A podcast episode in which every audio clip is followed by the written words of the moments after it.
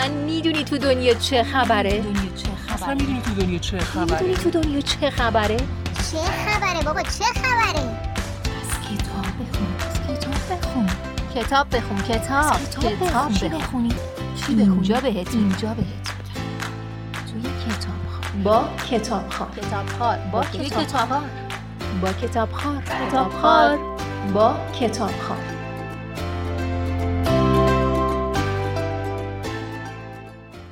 خار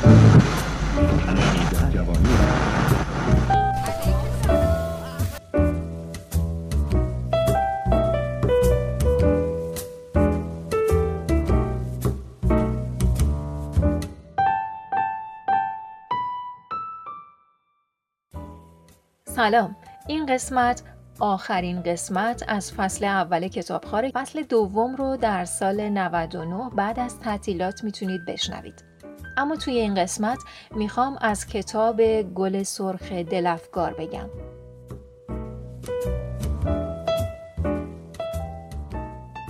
این کتاب نوشته محمد جواد خاوریه و شامل نه داستان کوتاهه.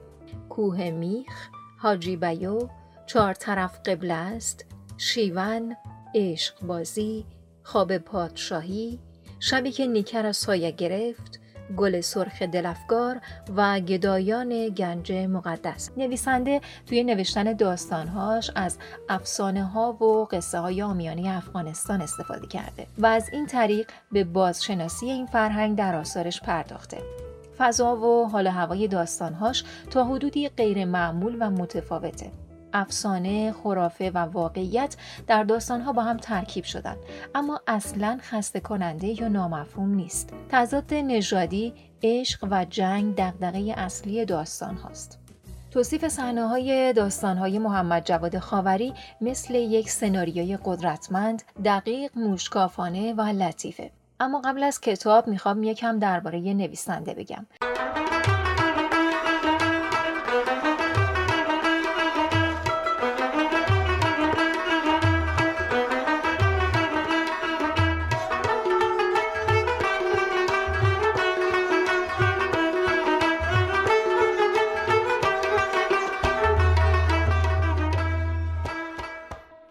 محمد جواد خاوری در سال 1346 در بامیان افغانستان به دنیا آمد.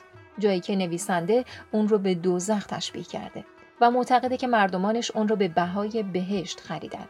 مردمی که دلشان به چشمه آسمان خوشه و پشتشون به کوهی گرمه که ناف دنیاست.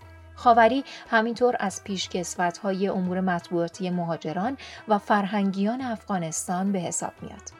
همینطور کتاب های پشت کوه قاف، امثال و حکم مردم هزاره، دو بیتی های آمیانه هزارگی و قصه های هزاره های افغانستان از دیگر آثار منتشر شده او به حساب میاد.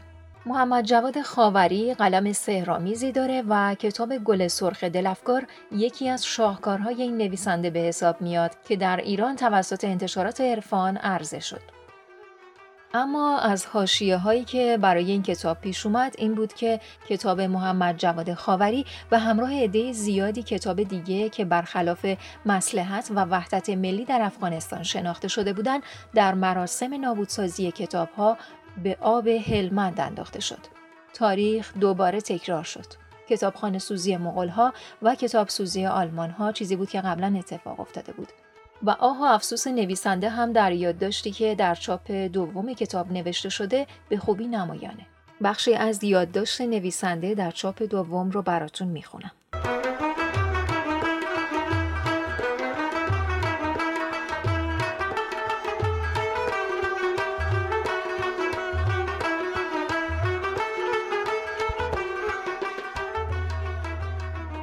گل سرخ دلفگار قصه سنگ و سکوت است. قصه آههای فرو خورده است.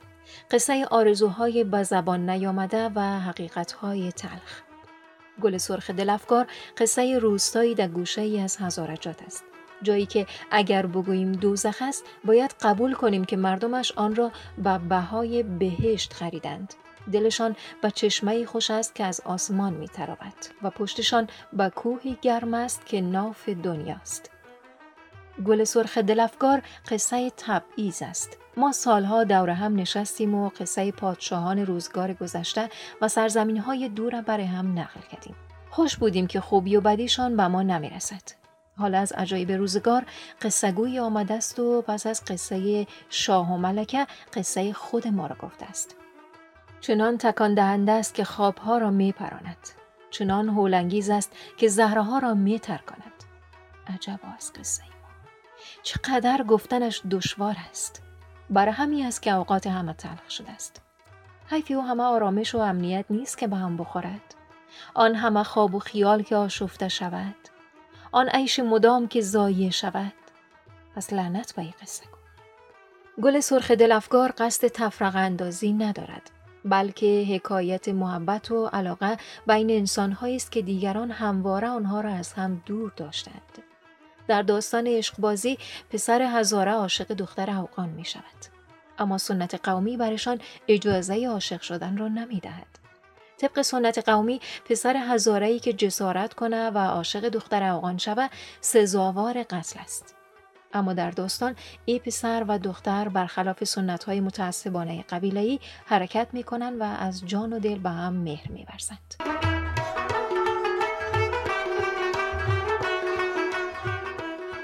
در داستان چهار طرف قبله است نجف عاشق مار است چیزی که دیگران ازش میگریزند نجف تنها مار را دوست ندارد بلکه اوقان و تاجیک و ازبک و ترکمن و بلوچ را هم دوست دارد او خود هزاره است و هم نژادان خود به دوستی با دیگر قبایل دعوت می کند.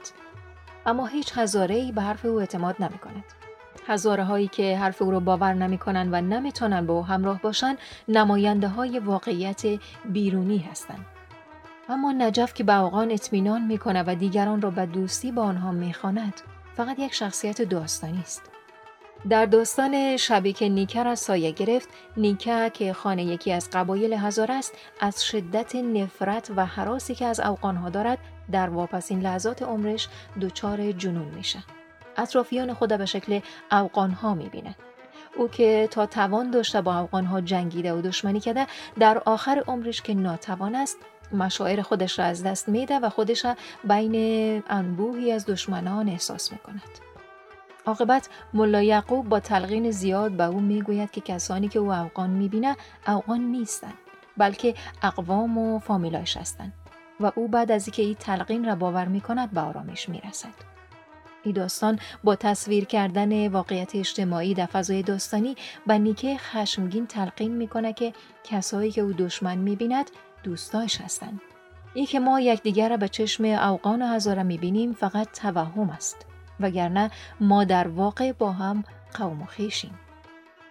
اگر تلخی در نقل قصه هست ناشی از تلخی خود واقعیت است. اگر وحدت و دوستی آرزوی ماست چه باک اگر عرق شرمی از رفتار زشت گذشته بر پیشانیمان بشینه؟ پنهان کردن آتش زیر خاکستر و معنی ایمن بودن از آن نیست.